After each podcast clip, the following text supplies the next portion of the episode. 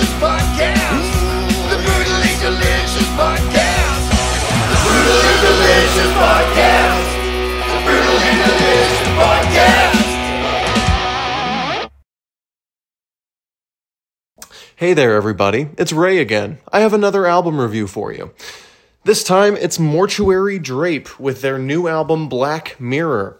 This is a very top heavy black metal album. If you want something that's going to be a lot more melodic than, say, a. Uh, than, say, your average DSBM band or your average uh, traditional black metal band, you're gonna like this one. The the album has uh, two types of songs. It has the slower tempo songs, which are going to be more the traditional black metal pace, whereas the faster songs have a lot of thrash elements in it. Uh, I'm particularly looking at the seventh track, Nocturne, uh, Nocturnal Coven. This is going to be one of the albums of the year that has a very tight rhythm section.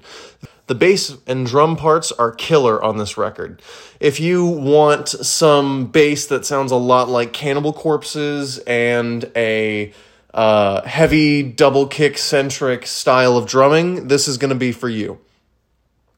Uh, Once again, this was Mortuary Drape with Black Mirror. I'm going to give this one a three and a half out of five stars. Uh, this is probably going to be one of my favorite albums of the year. This is a great record by an all around great band. They have a really unique sound, and I think you should give them a listen. This has been Ray Wheeler from the Brutally Delicious podcast. Go ahead and follow me on Instagram at Ray is a movie nerd and follow me on Twitch. I have been playing Mortal Kombat 1 recently. I'm probably going to be moving on to Baldur's Gate 3 here soon. Thank you for listening and have a great day.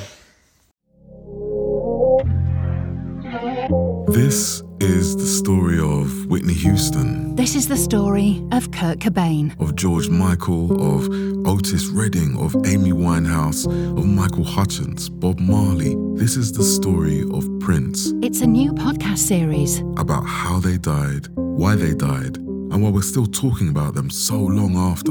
It's like nothing you've ever heard before. It's storytelling. But it's more than that because rock stars, They tell us how we feel.